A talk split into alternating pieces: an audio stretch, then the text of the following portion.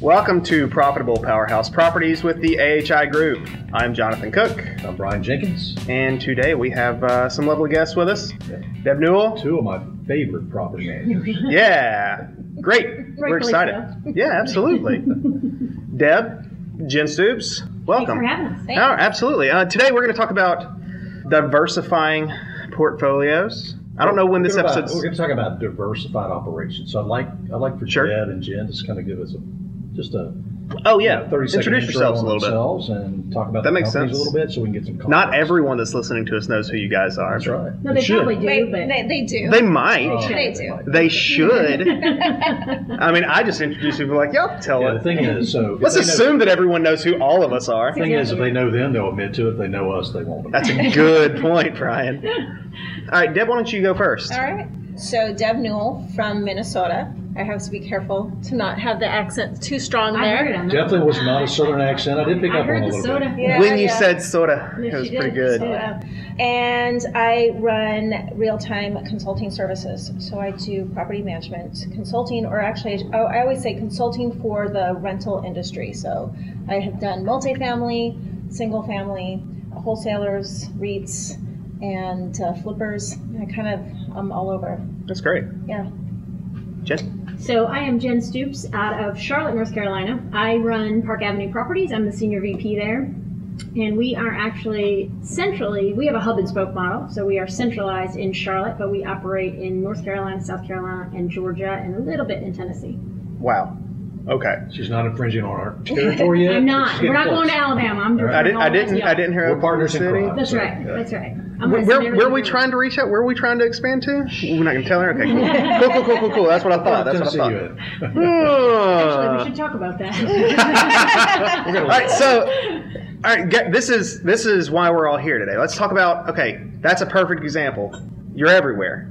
If- we also want to bring up the fact where are we where are we broadcasting from? Oh, we're broadcasting from Memphis, Memphis, again. Tennessee. We I don't know when this episode's going to drop, but if you're listening, Memphis, Tennessee, we're in Memphis still. five star SFR Summit. It's pretty great. Yeah, it's been- there's a it's lot. great there's a lot of interesting characters here. It's been a blast. We, we're just bringing. That That a, We're just bringing in our nice favorites. way of actually saying that. That was very politically correct. Uh, professional podcaster. How many times do I have to say this? So we brought in our favorites though Mm-hmm. to talk and educate our listeners, give them some good insights on why they should operate in certain ways, how they can make sure they don't step in some pitfalls that we all have seen. Like it's like, hey, put this sign there, put these cones around this. Y'all don't step in this hole. Please don't, because we're going to be the ones that are going to have trying to. to do it. So maybe we can help. Sure, and we From are going to fa- be the from our ones that are going to have. failures. Yeah. well, so We're gonna have to clean it up in the end, anyways. Yeah, the bigger thing is don't step in the same hole. God. Golly, Which yeah. they do Trying to over the way. and over and over, and they think they'll, they'll put a little spin on it, so it'll be a little different. No, every it's single time, different. but it's the same hole. It's not the same It thing just that gets you. bigger and bigger. No, I, I mean, no, it's something else. Property There's a different management's like reason. shoveling quicksand. That's a really good analogy. That's a very That's good better than like the that hub and spoke analogy. I like So that's way better than the hub and spoke. It's a true statement. So let's let's explain. All right, our listener, ideally, Brian, eh, correct me if I'm wrong here, but it's it's mostly it's going to be investors. That's who we're reaching out to. Is the person who's who is buying a bunch of homes. They're maybe not necessarily giant portfolios. They're not buying 1,300 home portfolios. If they are, they can listen to us. That's great. Give us a call, please. Anyways, the ones that I I, I like In to your markets. You can Shameless call me plug. in mine. Shameless plug always. That's all our podcast is, Brian. Don't tell anyone. It's just an hour long shameless yeah, we might have plug. to go now. No, no, no. We're gonna give you an hour long shameless plug good, too. but why are we here again? Why didn't we? Well, because Brian and I are in this, so it would. It, it, it's it'd be. because everybody knows you and they're going to listen to you. That's oh, right. That's that's right. that's why we're here. You're All gonna right. notice a spike in your listening. Yeah, we should have. We should have videoed this yeah. one. We're- We should have. So I like to talk to the first time investor, the early investor, the rookie investor, because I think what I've seen from podcasting and the clients that we've gotten through podcasting, it's it's a lot of first time people or, or, or rookies that are just getting into the to the industry, just kind of stepping in and going, that seems neat. That seems like I could make a lot of money there because they can. But a lot of them come in and have no idea what they're doing. Uh, they have money. Sure, I can go buy some houses. That sounds easy, right? What do you do after that? Where, where do you start? Where do you begin? What do you not need to do to really mess this thing up? Because we, we've seen people really buy into some So are you properties. thinking, are, are, are a lot of these people buying and then saying, I'm just going to manage? Or I are think a lot of them do. Okay, so The- they're looking at Yeah, buying they put a the cart before the portfolio. They do. So they're buying a portfolio. Of- Not necessarily. Some well, of them are when I say individual. portfolio, Okay. it could be They're like a really, portfolio. they're building a small Yes. portfolio, and they're like, I don't want to pay somebody because they never want to give up something, right? No, I can I do can do this this myself, myself. right? So that's what they're doing.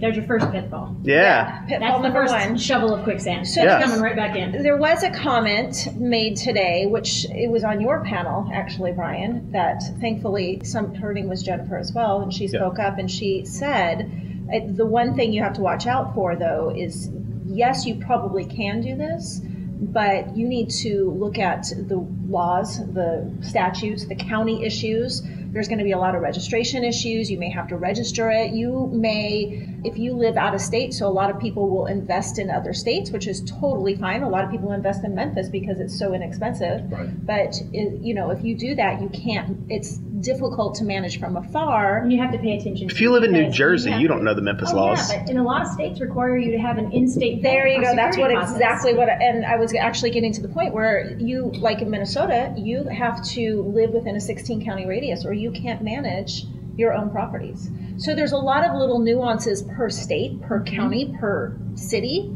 and you have to be careful with that. So all fine and dandy if you want to try to do it yourself. I like Jennifer said, it's you know pitfall number one. Probably don't. Yeah, don't Yeah. have pitfalls So, and you know, and they typically investors don't invest just where they live. They Right. invest in Most places don't. that are. Right. Well, if you live in California right now, we're Well, right, this you is one of the earlier panels.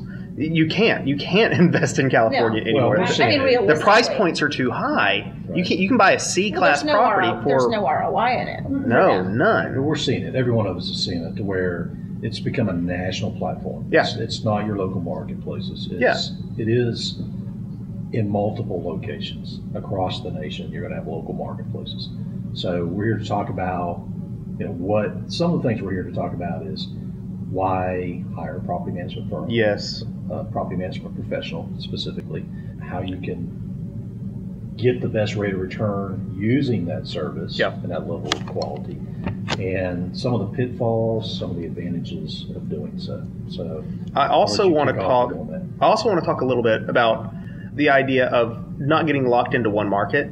I think that is that's a that's a pitfall that I mean, when it's in our market, I'm like, oh yeah, buy up all of Birmingham, Alabama. It's fun because we're there, but we're also in Montgomery and Huntsville and Oklahoma City, and I mean, I'm not specifically there, but it still helps us. And so, the investor being happy, our, our audience listening being happy, is what's really important to us. so Where are they going to get the best ROI? that's right. Exactly. Just taking the, the current. So everybody here on the panel. Okay. Mhm. So we represent ten marketplaces throughout the, the country. Yeah.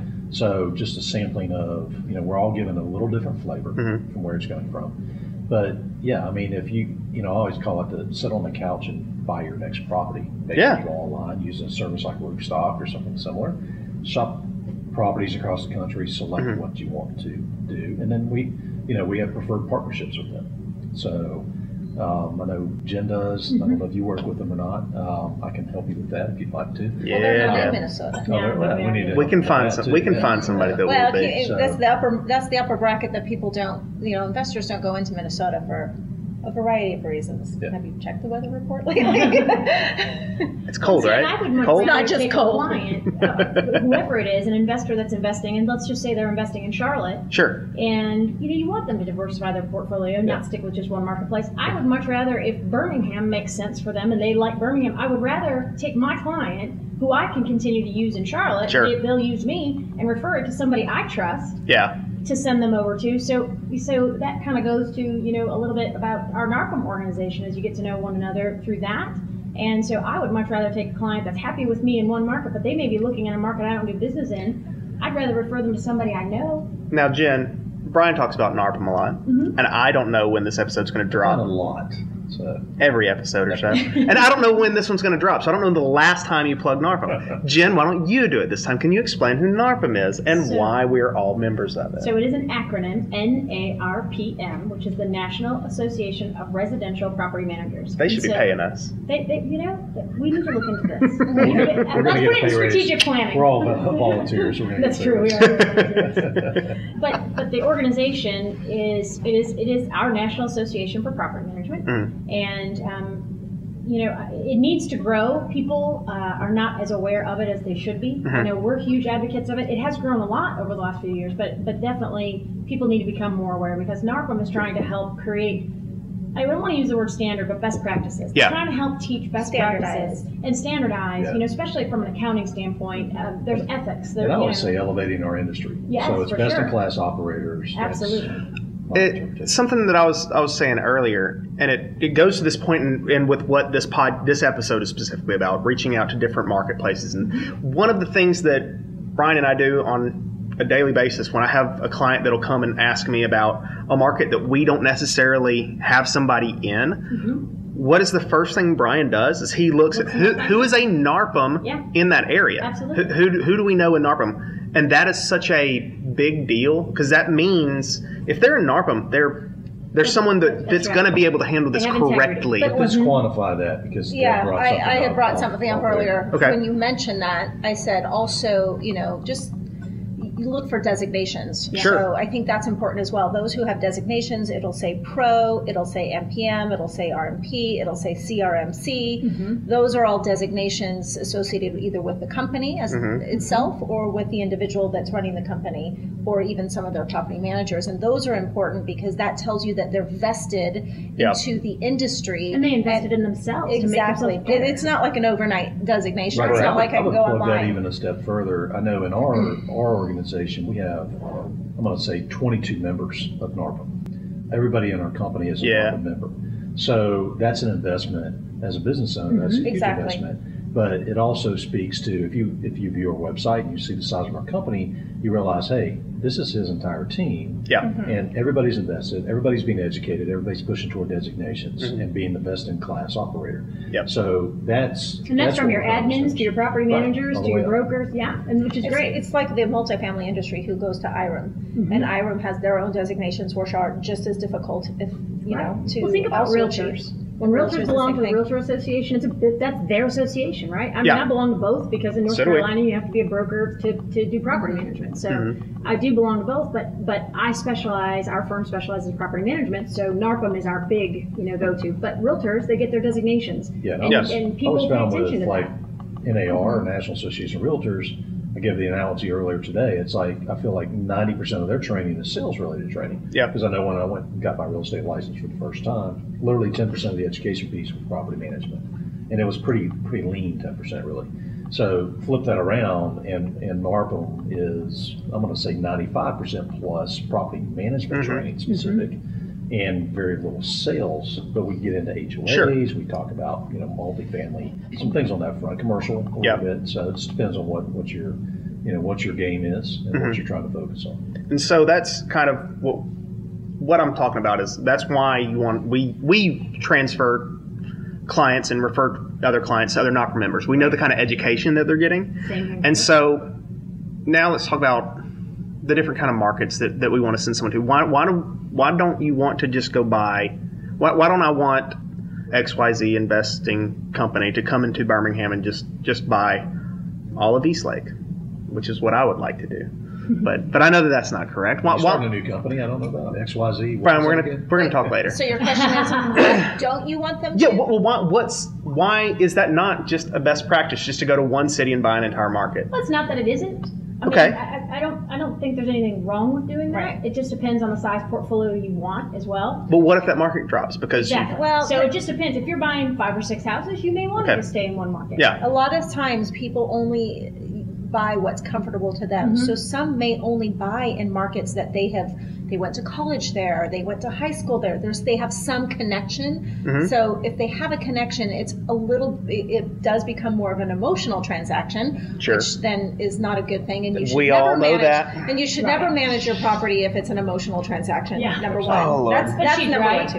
But but two, the thing What was your motivation buying this property? I lived there when I was in college. that always We're gonna happens, trans. We're, we're gonna refer But you it, to someone hap- but it does happen, but you just need to educate them that That's this is now a business transaction. I mean, just look at your taxes. It's now on a Schedule E. What it's happens now though different. is they start buying before they get to know people like us Yeah. in property management, and so until that trusted relationship is developed, they kind of stay focused Well, on and a what they're comfortable yeah, a small thing that came up on panel today, I think the panel before I went up, they were talking about BPOs, and a lot of times those BPOs are coming from sales agents. And we Explain see, a BPO we see it daily. So broker price opinion, and if they get into the rental range, Mhm. and they're assigning a rent range to it, just the These are in my salespeople. They're face not- point out is that it's a conflict of interest. It is. Yes, it is. I- Because you're sticking a rental number in to convince the buyer to buy this home from you, Which is so who happens to wrong. be the sales agent. Yeah. So there's a huge conflict there. So it's best to bring it to the I said it was one percent. You should buy it. Don't put the cart Yeah. in front of the horse. Identify your property manager on the front end. Yeah. Do your interview process, your vetting, get all that established once you that would determine be what market ideal. But a lot of times, investors, and there was one on the panel as well. It just takes one time to get burned. it does. and unfortunately that's you know there's there is going to be one in every market like you know so it, if you just have that one time it's going to be really hard to recover from that and it could have been a monetary issue it could have been a trust issue on other levels Right. so i think if that happens that's hard to get Think over about for the some thing people that came up the one time and burned. So the question that came out of the audience following that was, how do I insulate myself against bad property management? It's not how do I find a good property manager. Correct. Exactly. How do I insulate myself against another bad property manager? So Well, okay. Before we even get to finding good and bad property managers, I, that's the reason, or that's the answer to this question: is you use a good property manager. Uh, That's my my answer to this. But how do you, if you are in one market, let's say you're in Memphis, you you've bought into Memphis, you have the Memphis market down, you understand it. You want to diversify that portfolio that you have. You want it to spread out to a different to, to a different market. You want to go to Little Rock. Okay. How do, how do you how do you do that? ask your, It's ask not- your okay. current property manager. If you have a pro- if you're working with a property manager now and you're very happy with them first go with a referral. Yeah. so if mm-hmm. they know somebody that's going to help. And it's it, that the, the whole NARPM community pretty much we all know somebody in some somewhere. That's one advantage of that piece of it and we know where at least to look so i would start with the referral don't try to do this cold turkey like quit smoking or something like you can't do that you gotta you gotta help you gotta have help right you gotta have a team behind you so you, you need to start with a referral But if you've started this yourself because you haven't run into our podcast, I still say go to your own market. Go to your own Yeah. market and look who's around you. Guaranteed, somebody knows somebody that knows somebody, and they had a great experience. Sure. Go with that.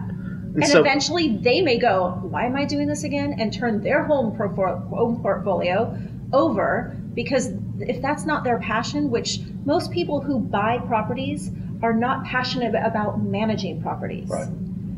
So that's the other piece. When I'm consulting with a client, the, the the one thing I always talk to them about is I'm like, you went into this maybe because you wanted to be a property manager and you loved the whole concept of real estate and managing and owning property, but did you think about you have to manage people? And so that's another piece of it. Jennifer's laughing at me. She's smiling because managing people Herding becomes a cats. whole That's nother. like herding cats. Well, It's- well, let's it's- let's talk it about can be difficult, and so if you go- you know, no, Well, it is difficult. It's not a Oh, it can is. No, you're right. It is. It is. Difficult part It, it. it- So, it, really is. it's almost like you you know you have to focus on this is this will take you away from what you your core responsibility So- was or could be. So why don't we focus a little bit on the vetting process? So we talked about this Okay. in an earlier panel.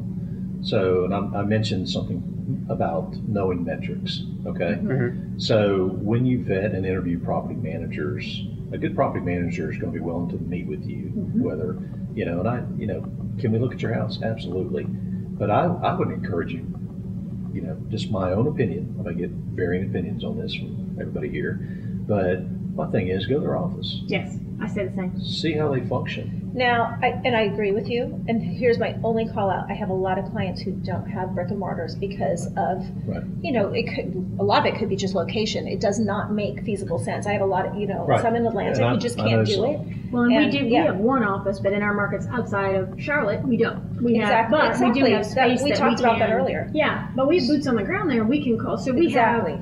They're called on-demand offices. It's a Regus office, and and so you can, if you Mhm. know a client wants to Mhm. meet with you, reserve conference room space. I mean, we Like a technically do have space or office. something like Right. that. Yeah, I and agree the with point that. really is to sit down and vet them, and it doesn't have to be in your property. Yeah. Get them in their own work workspace environment.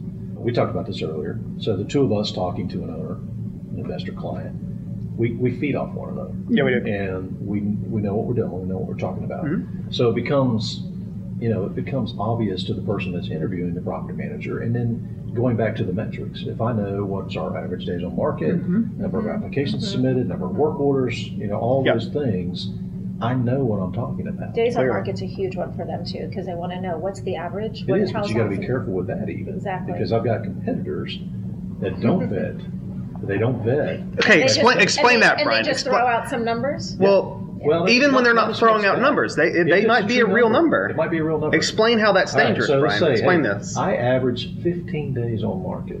Wow. Now, in some places, that's that's a very doable thing. In Birmingham, Alabama, that's not the norm. I will say that. So, Not for Actually, rental. though, I will say, for the industry, in most markets, the average is about 16 to 17 days. So you're not too far off.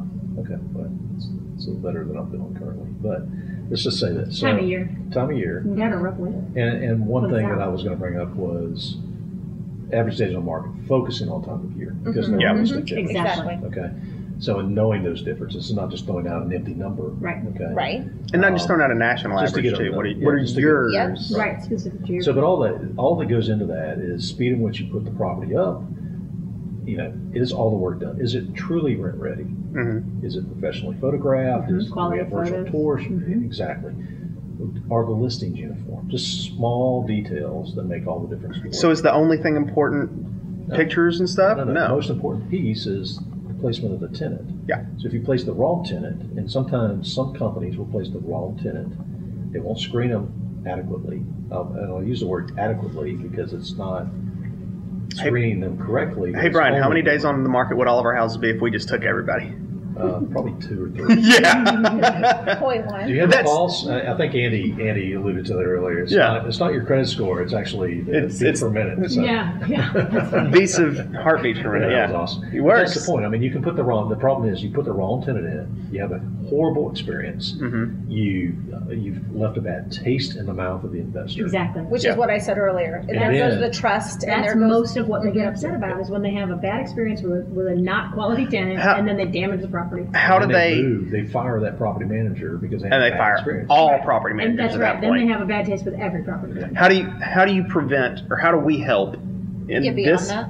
Yeah, how do we help get get a investor to find the right property manager? What what what well, can we it's, do it's today? almost like how do you change that whole mindset? Let's That- say it's that- somebody. let's say there's somebody Yeah, out there right now who's like, I- I'm listening to you guys. I've had a really bad experience, so I want to try this again because I really don't want that 2 a.m. call. So now, how do I go about finding the right one? So I think it's first important to distinguish between professional Mm-hmm. service and just- License versus just being the rent collector. Right. Right. Don't you think? I, Yeah, I mean, I, again, and I did mention earlier in Idaho, you don't have to be licensed. I, I understand that, but uh, then I don't think we recorded it's the- that. huh? I said I don't think we recorded that. You could have gotten away with it. But but then you can go a step further and say, okay, but what have they done as as a, you know, as a property manager? Have they taken any additional courses or education? You don't have to be licensed by the state, but have they invested into themselves to be a into the company as a property manager?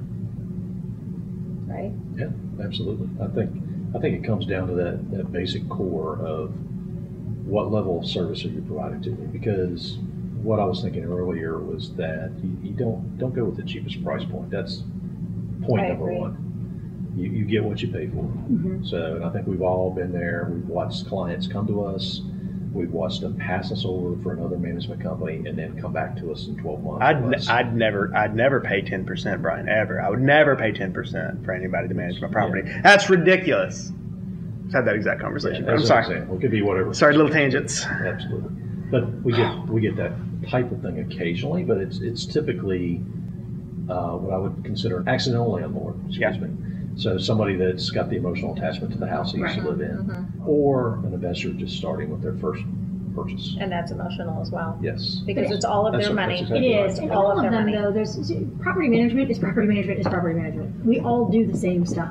Yeah. So how you know people would ask, how do you pitch to an investor when there's five other Mhm. companies that they, we all do the same stuff? That's exactly. How do you? But I can tell you, I had a large client that interviewed us, and it came down to me and another quality property management firm in our market, Birmingham. And I had that client come back to me and basically say, it's because you gave me the answers that I was looking for, which were It's the metrics. education. The Well, education, for me, knowing how my business worked. Mhm.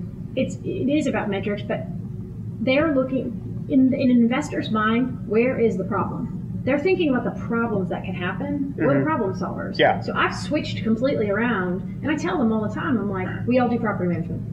You find a tenant, you secure a tenant, you collect rent, you do the maintenance. You know, I mean, the cycle is the same. You might have a, you know, it's Yeah. going to happen to an investor at some point in time. They're going to have a bad tenant. They're going to have major maintenance issues. It's going to happen at some point in time if you own enough properties or own them long enough. But I look at it and go, okay, we're we're solving a potential problem for them. Otherwise, what do they need us for?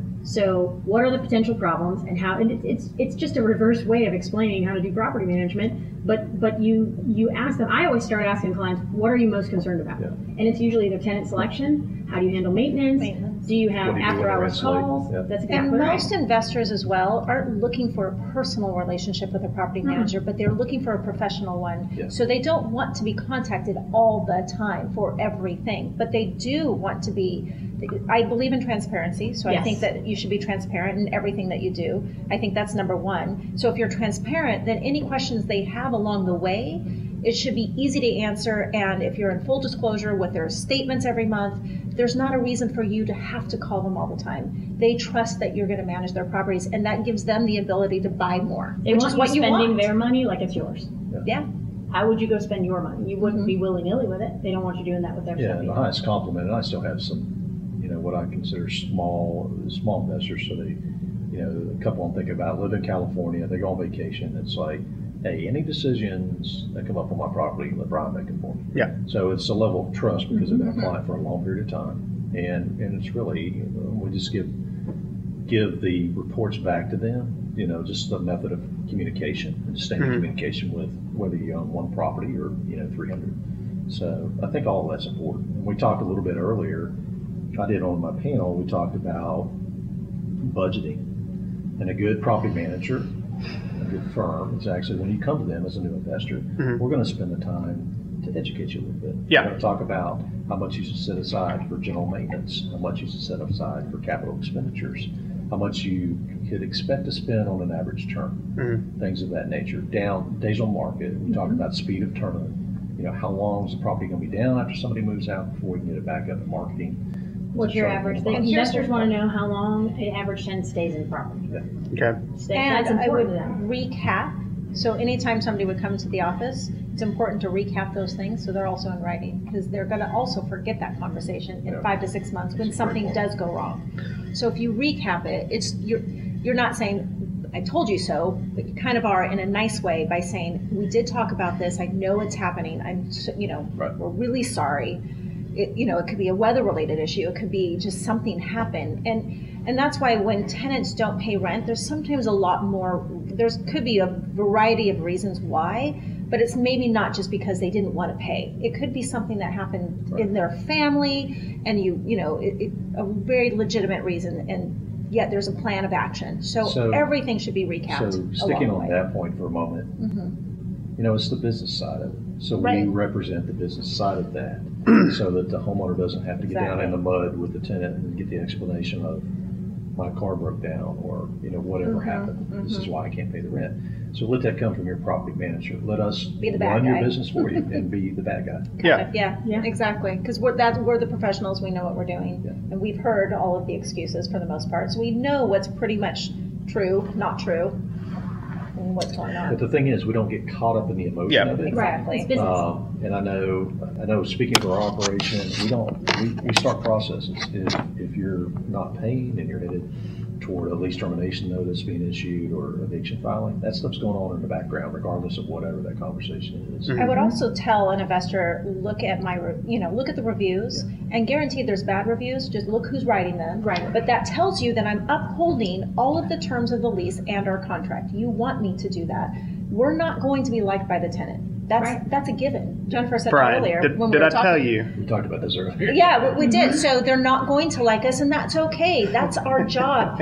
we still, you know, we can't be their best friend because it is a business, or we would be out of business. And Right. that's why investors actually have a hard time, and they forgive late fees, and they they let the tenant stay a little bit longer than they should, and all, and then it just backfires on them. So it, it could be a big mess.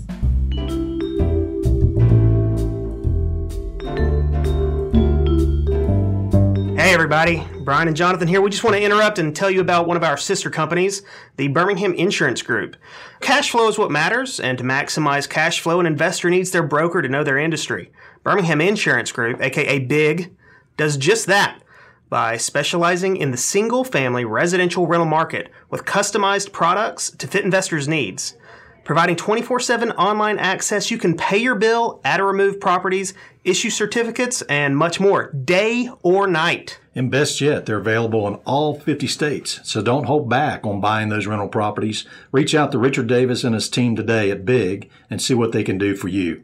You can reach them at 205 616 1107 or online at bhaminsgroup.com.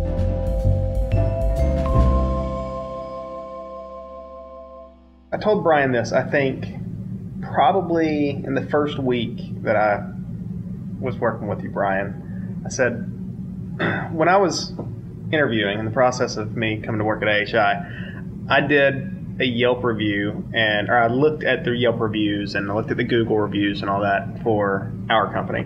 And that's one of the things that I noticed was like, I mean, my wife kind of works here anyway, so I was going to be there. That's that's neither here nor there, but I do my due Little, diligence little nepotism helped. slightly. Okay, got it. so I mean, I, I looked through all the reviews and when, was talking to my wife, and I was like, I'm definitely, I'm definitely really impressed. And she was like, I really, I really didn't realize that their reviews would be that kind of balance between just good and, and and I was like, but do you understand who's writing the bad stuff? Look who's writing the good stuff. Those are the people that own those houses. That's exactly right. Look at the ones that are bad. It's it's all I was. I mean, I was only 37 days late on rent. Why can't I stay there? I didn't get my full security deposit back. I just smoked in the property, even though it said no in my lease to do that. I mean, I didn't know that Wait, if wait, I wait. set the house on fire, I was going to get charged for I'll it. leave that part I was going to say, I didn't know they would disclose that. Actually, some of the fun ones that you actually would see is when They don't like dogs. And I actually always advise if it's We good do. or bad, Pay for it. Pet friendly? Pay for you. them. And some of the bad ones, just you know,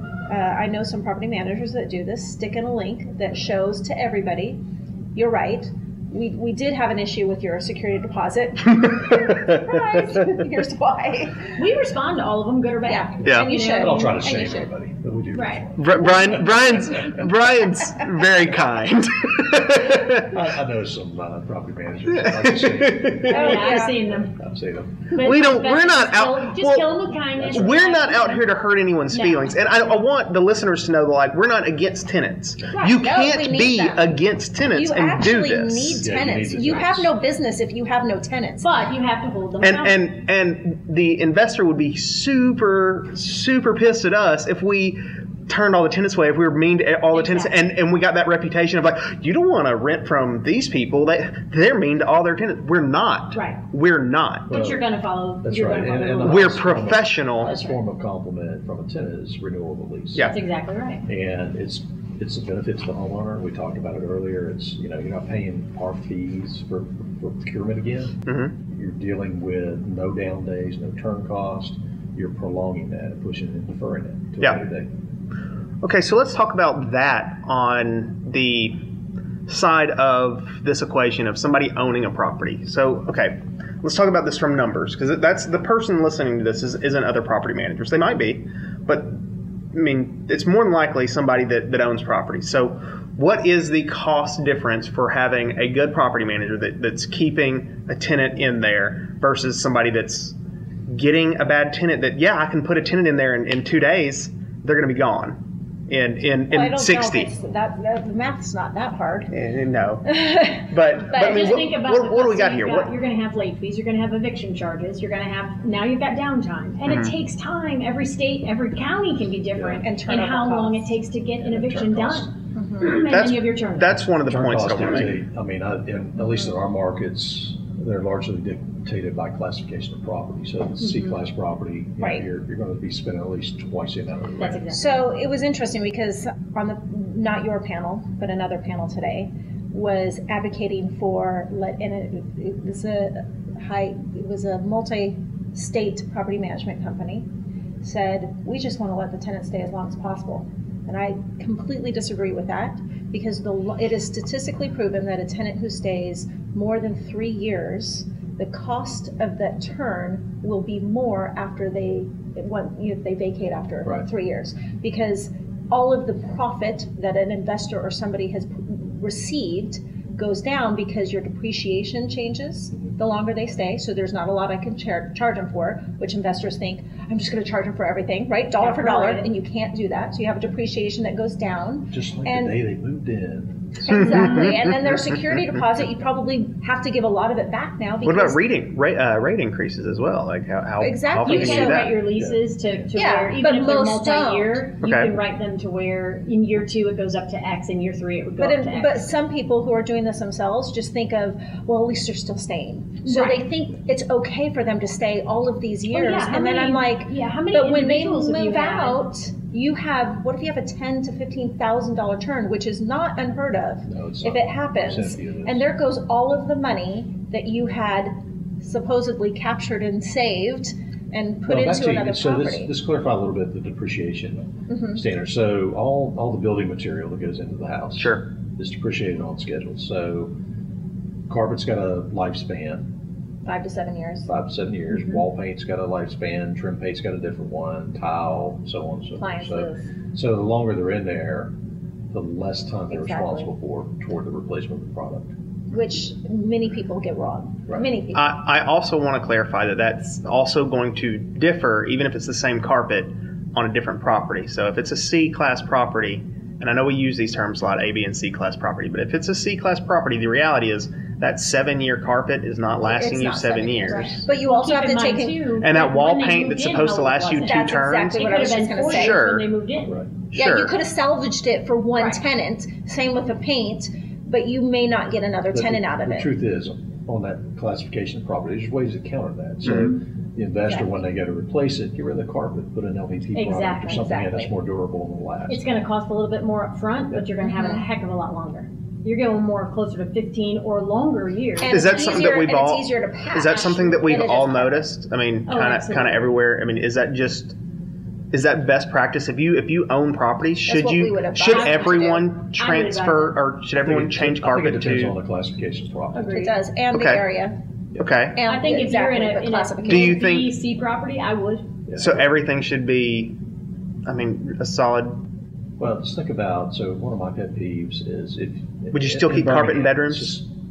It's just, I think uh, it just depends. Again, it depends on where you're located. A lot of it's going to be also geographically, like where you're located, because sometimes you need the carpet because it may be cooler than, you know what I mean? Mhm. So it, In you have to look at, Minnesota. Mhm. well, exactly. So you have to look at that piece of it. And if you're only having carpet in bedrooms, it's going to cost you less if you have to change that out. And maybe you have the other type of, But then again, Laminate, if you're having to replace the carpet after every tenant that's Yeah. been in there a year, a year and a half, Mhm. two years, whatever. so you just have to look at the yeah, numbers. That's, that's not cost effective. Okay.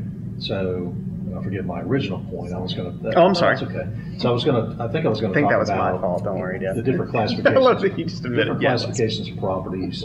And then one of my pet peeves for the Birmingham market and the C-class properties is, you know, a lot of our investors like to put tile down on subflooring, wood subflooring, not concrete, but wood subflooring.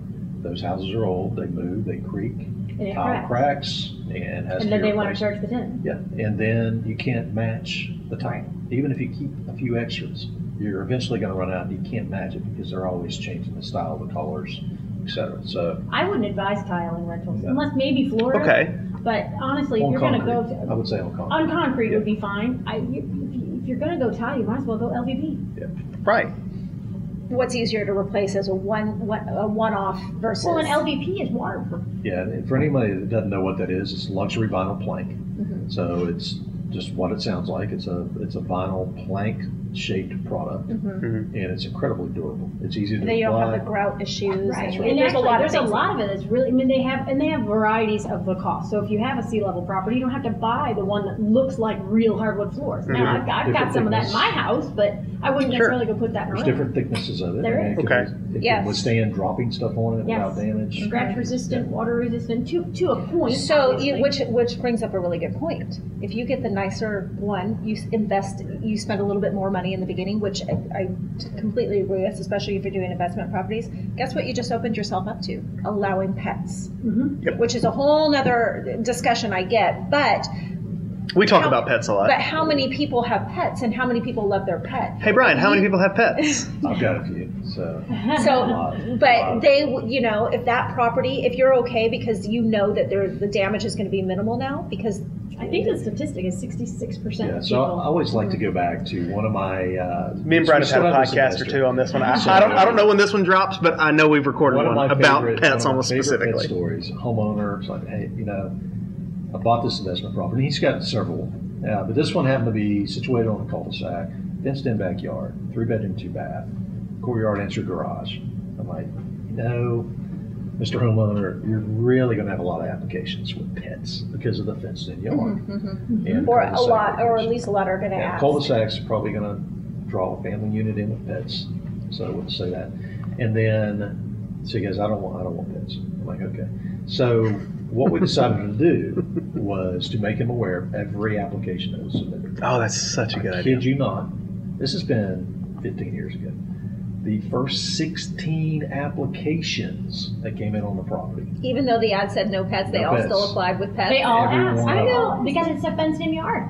and I kept hitting him with it, hey, we've had X amount of Yeah. applications, they had pets. Because he's wondering Yeah. why is it still sitting on the market? Still sitting on the market, but 16, let's go ahead and take a risk. Since then, 15 years ago, Yeah. he accepts pets on the ah, property. Well, now we have So- resources that help us. well, with now that he's too. also he's if it's been that long, his emotions is not that tied to the Yeah. property. He's now he's taken a step back. Yeah. I mean, and this isn't a specifically talking about pets podcast, which I, we've No, either had one point- already or right, we will. right. I don't but my know when you are listening. in that was, as an investor, if you look at what your the materials you're putting in, you also have to look at who your you know demographics are with people and pets and all of that And to we'll kind have, of look and into. maybe we can get lucky enough.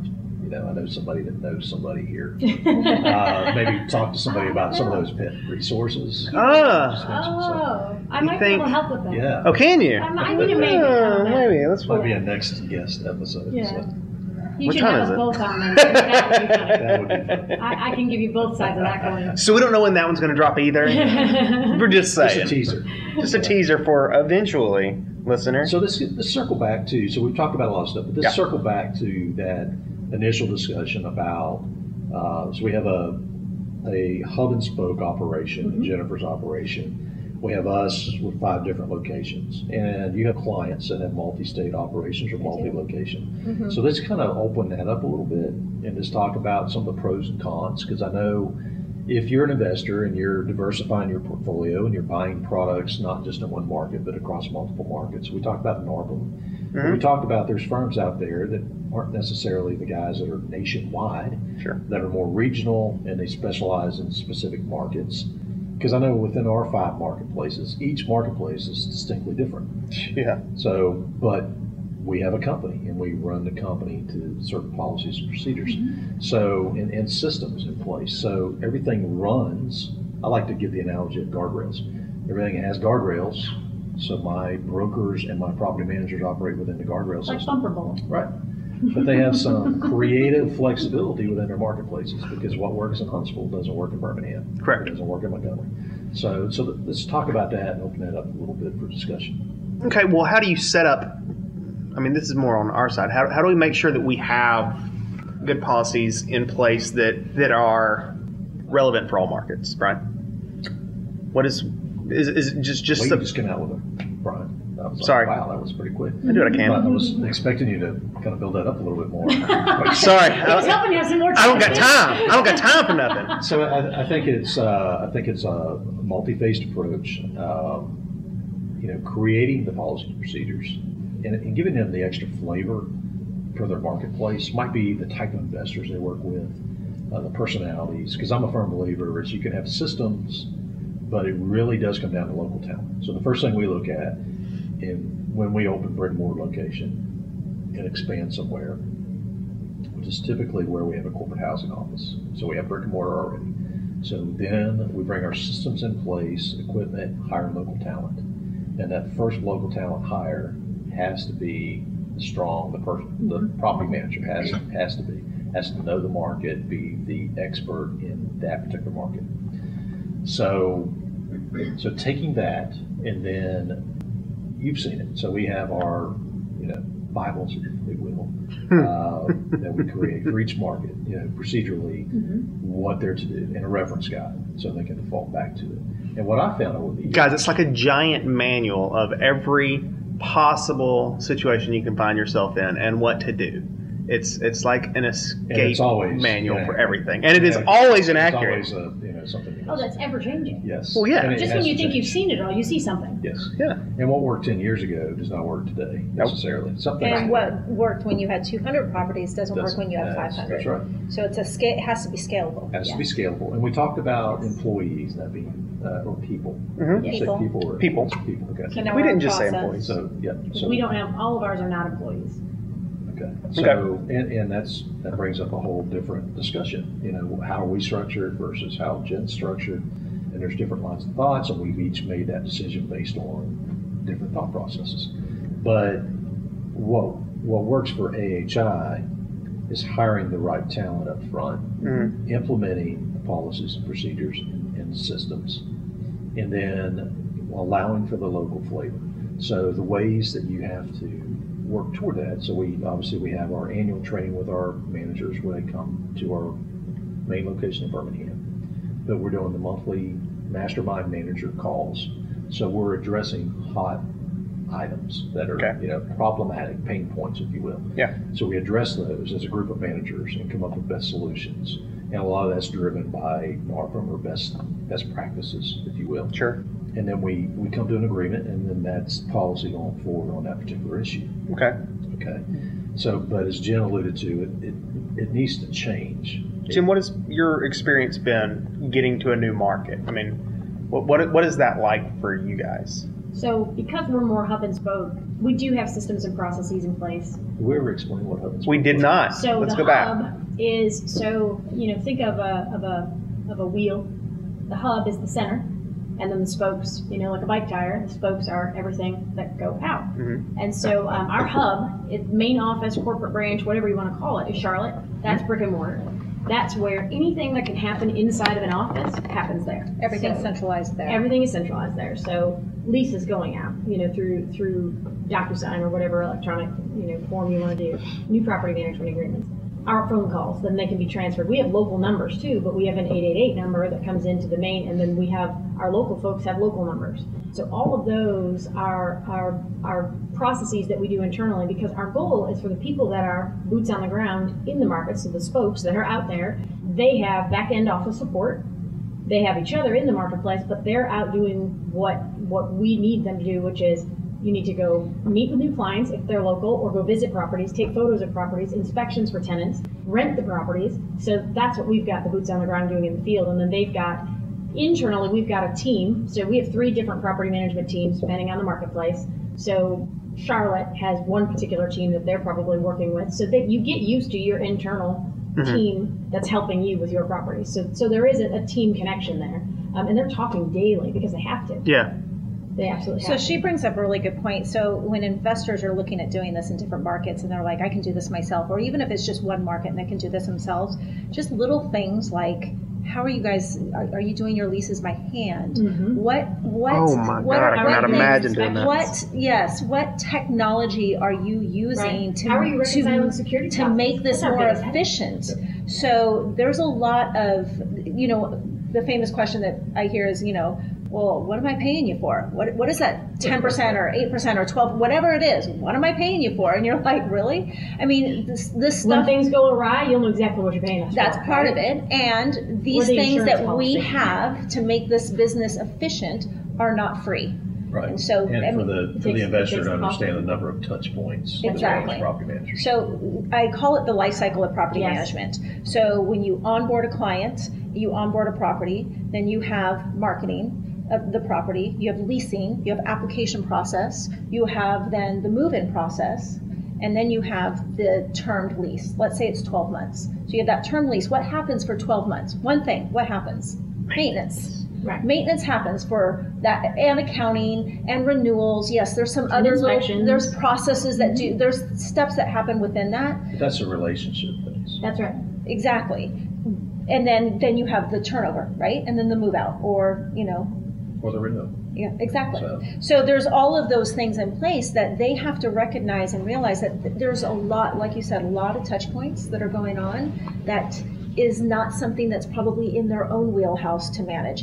And technology can also help that become more efficient and easier. But plus they don't understand. I think it, uh, one of the panels came up today. It's like they're talking about before you know it, you're down in the in the mud, shoveling mud, or maybe we're Or shoveling quicksand. Quicksand. Yeah. Exactly. Like Um, shoveling quicksand. But you you know you're you're you're taking yourself out of your optimal position, Yeah. which is to grow your portfolio. Mm-hmm. So by having a professional management company alongside, that's your heavy lifting right I mean, there. do we manage our own stock portfolio? Not really. We would hire somebody to do that, especially if you're very vested into the stock market.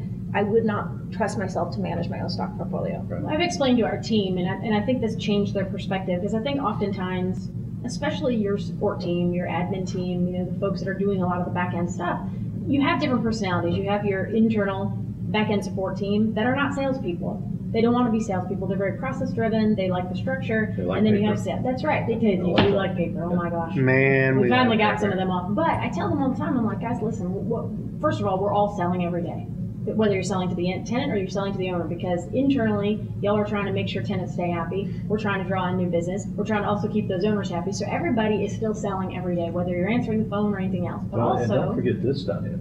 I'm sorry to interrupt No, no. but the internal client, because we have discussions on that all the time amongst team members Mhm. from outside offices. We're the internal clients. right. But then you, and I tell them, I'm like, guys, this is an investment for these folks. So we are like a stockbroker or a financial planner. We are managing that asset, which is making them money, or should be, if Yeah. we're doing our job. And it's not always going to be contingent on us, but we can do everything in our Exactly. power to make sure we're doing our job well to be helping And it make can them money. sometimes, depending on the investor, it can sometimes be their most valuable asset. Absolutely. Well, like I said, if it's their first one, it's all of their money. Mhm. Most likely, they don't have even three months of reserve set aside. Today, they mentioned somebody should have like, a, you know, for a lender, they look at having eight months. I mean, that's difficult for some people because they want to get started in this That's industry. difficult for most people. Yeah, so that's a, that's a whole nother It puts it in a totally different perspective, though, when you actually look at your team and go, we're like a financial planner. It is. because your financial planner is responsible. You may help them choose what mutual funds you want to put your money into, but they're going to be the ones guiding you along the way. And way. usually you have long-term relationships if exactly you have a good financial planner. They know you. I'm thinking of those commercials that I see. They Oh, call yeah. you up. Your kid's going to college. You're like, let's you know, let's review your stock portfolio. We should that. be doing the same Yeah, it's thing. back to the trust factors, back Mm-hmm. to the example I gave of the people going on vacation and Exactly. clients for 15 plus years. That's that's the client you're after. And I think this all makes the point that not everybody, an investor that's listening, not any one of them are going to be perfect at every single aspect. That's what's great about the four of us sitting here is every one of us here has a very specific set of skills that they are the best at. And But remember, we're also all human. yeah, So Oh, we're yeah, we're not perfect either. So they there has to be a little give and pull on uh, uh, on you know both sides. Well, we tell investors all the time, we're like, look, we're good at what we do, but we're going to make mistakes. Exactly. But when sure. we do, we're We can't always guarantee it. a We're not- tenant. right. We're not going to run We from don't it. know We're if going they to fix lie. it. And that's that's part of Again, finding a good partner That's right. in whatever market you invest your money in. Is finding someone part of being a good partner is being able to own up to their mistakes, but be honest with you and have that open communication. And I think that's important for any, everyone listening to this episode, everyone listening to the whole podcast. That's that's one of the really strong points that I want everyone to know is you need to get to know someone in whatever market you're going to oh, thing and have that solid trust built with them, whether that's a property manager or you know in uh, where was it Idaho that they don't have to have a license, at all. right? Correct.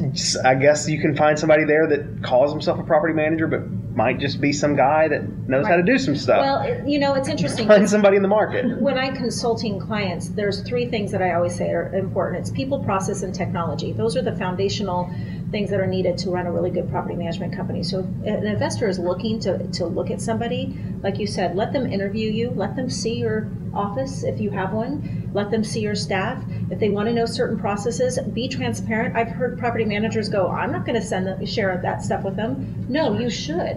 And then technology, explain what technology you're using to make this job run more efficiently and, Well, and how your point- business is The point that I was going to make when you were talking about partners and partnership was just like you know having Filter Easy on Mhm. in the previous episode.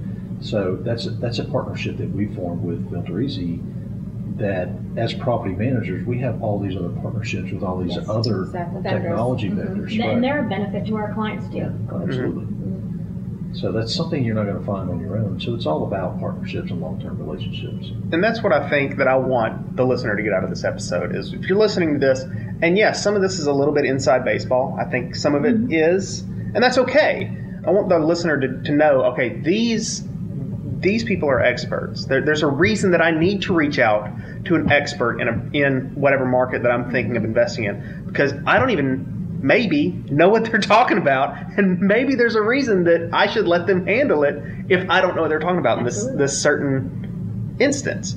And that's just something that I, I, I think is not only to benefit us, which it does, it definitely does. I don't, I don't want to be, I don't, I don't want to be coy and be like, nah, we're just doing this for the good of our hearts. We're not.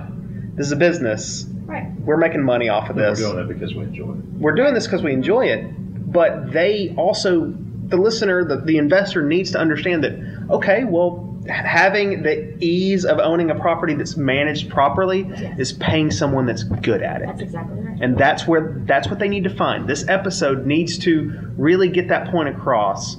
If you're investing in, a, in in an area, it doesn't matter where if it's in Birmingham or, or Minnesota or Wow, you did said that so a little bit too. I was trying to hit it. okay. I did what I could. Well I did what I could. for the East Coast and the Carolinas. It doesn't matter. My point is, find somebody that knows what they're talking about, partner with them, and I think that's going to make everyone happier. What about our brothers and sisters in Boston? I'm just throwing that out there. I, I don't have a Boston accent. I, don't, I can't do one of those. I don't think. I'd have to hear someone. Where, do we have anybody from Boston out there? Let's ah, get, get them to come in here and talk to me for five or ten minutes, and I'll do my best. But my point is, find somebody, get a partnership, and that's what's going to make your properties make the most profit for you. And, and profit isn't just money always. That's right. A lot of the time, it's mm-hmm. Not having your hair on fire. Right. They're, they're, they're a buy and hold pattern, right? So Sure. they're not. They're not. You You're know, not going to make money that first year. And- and- Rarely. And you want a, a property that you've got somebody managing and maintaining for you, so you have a good return on the investment. So in 10 years or 15 years, when you go to sell it, that property has increased in value, or at least you know to put your kids through college or Right. whatever it wanted, it fulfilled its mission. anybody that's looking for a property manager and solely makes their choice based on the fee structure of said property manager is not doing their diligence properly. That's going to hurt them more than help them at the end of the day. They'll be coming back in, in a year. That's right. And to your point, they're not going to make money. Somebody stole them, they will. That's Yeah. right. That's right. Yeah, the realtor that sold them the property. Yeah. Oh, that's Wait, the did one. I say that too loud? or- you did, and we all were thinking it. So, Okay. what's everybody's final thoughts on uh, on on multi-market? Just just getting into So final, so final thought from me would be so different approaches. So obviously, we talked about our structure, brick and mortar, five different locations. Each office operates within my guardrail system. Mm-hmm. Okay, perplexed by Jen's operational structure. But it I works. like it, yeah. Centralized, which I can embrace that concept. We're Um, centralized, Brian. Yeah, but we're centralized in payments. We're not centralized in sending leases out, management agreements, and for all offices. So think about those different dynamics. No, I, I, I Um, agree that it blows my mind that so there's possible. two different operational philosophies, but I can promise you we're, we're geared toward the same end goal. Right. Right. And neither, not, one is not more right over the Oh, other. no. No, definitely not. No, That's So- what I've learned about consulting people. One company is not better than the other or in how they do it. Right. Everybody's different and While some of want our processes might be slightly different, I think But- where the synergies are is the one, what we want out of our teams Yep. for the care of our clients. Mm-hmm. That's right. And it's our processes and it's our integrity and, and it's the relationships with others in NARPM. It's our teams being engaged with NARPM. It's, it's us, we're all, all of us sitting at this table are aligned with, with making sure we're the best of the best and having that level of integrity, being ethical. And our fiduciary that's responsibility exactly being right. to our client. Right. And that's, that's important, no matter how any of us do it. And it's not, it's not selfishly motivated. And I can say that within our industry, within our professional industry, I don't know that I know anybody right off the top of my head that is selfishly driven monetarily. Now, Deb's going to her finger up. so, I mean, So, I would say most, most of. No, I wasn't raising my hand. most, of the, most of the people, most of the people that, that I know, and we know, it's like we, we, we don't know all 6,000 plus members of NARPM. But for those people we interact with on a, on a normal basis, it's not the same few, it's Right. many, It's pretty right? broad. dozens. And uh, I would just say, you know, I used the term earlier, best in class operators. Many of them are. And we're always learning and improving those processes and how we conduct our businesses. So Yes. that's to the advantage of the client. And that's what we're all focused on. Yep. I think that's great. I would agree with that. And I didn't mean to steal your thunder because No. you, you haven't given your final thoughts yet. my final thoughts are just really just you know as an investor you have to look at the big picture what are what are your end goals for the whole you know how how much do you want to grow your own portfolio? What are you looking at when you are working on this on your own? You should kind of look inward and say i should find a property manager But and is it then not fun to sit that investor down when they first come in and say, Exactly. what are your goals? exactly That is something but it to is find. and And it's, how many it's investors do you meet in person? See, now we don't actually end up. I mean, I mean, a lot of them. Do you? I mean, a lot of That's interesting. or at least have a really good hey Yeah. have a video call And I've done if anything Zoom. have at least a video Very But it's interesting to me because a lot of our investors are not local and they don't even come to the marketplace. Yeah, No, that's Which true. is interesting. But I do think you should at least have a video call. It's important for them to see. They want to know that you're real. Right. And uh, But back to the preferred partnerships, we touched on that earlier. So, you know, we're partnered with several investment networks. They pick us up as preferred partners. So we've already been vetted by them. Mm-hmm. So the thing is, you know, people listen to those networks and they're like, hey, and that goes back to the whole thing we Right. started off with referrals. that's absolutely That's right. where it comes from because you're trusted by someone that they were they someone in influence. yes, over and then they people's referred you, and that's the highest compliment. That's what they always say. It's the highest compliment. Absolutely. So focus on the people, focus on the process, focus on the technology, and if you can't do it, find somebody who can. So quick question, just for three of us, because Sure. answer for you anyways. Okay, fine. Um, You don't count. we're we're over an hour, Just anyways. It doesn't matter at this point. so the quick quick question is, so how have either of you? What if I have a different had answer than you?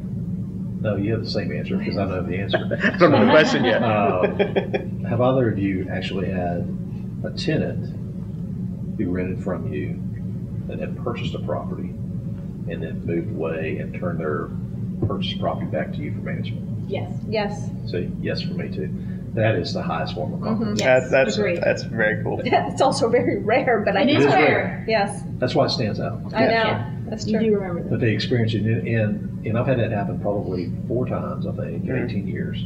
And the four times, every one of them said, I had such a great experience as a tenant. And you want to go, you did? well, that's awesome. Um, and then I, I realized how you dealt with the homeowner in situations that came up.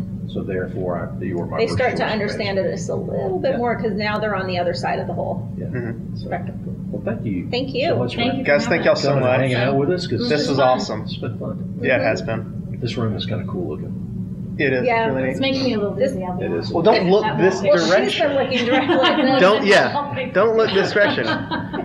So we're in I'm Memphis. looking at y'all- a black wall. You're Yeah, looking at got this. gold squiggly Oh. Aztec looking thing. I don't know what's going on. So it's the end of the podcast, and this is going to get recorded. We're in Memphis. Y'all want to go have some barbecue? Let's do it. Let's go. please, Get some Let's go. That's great.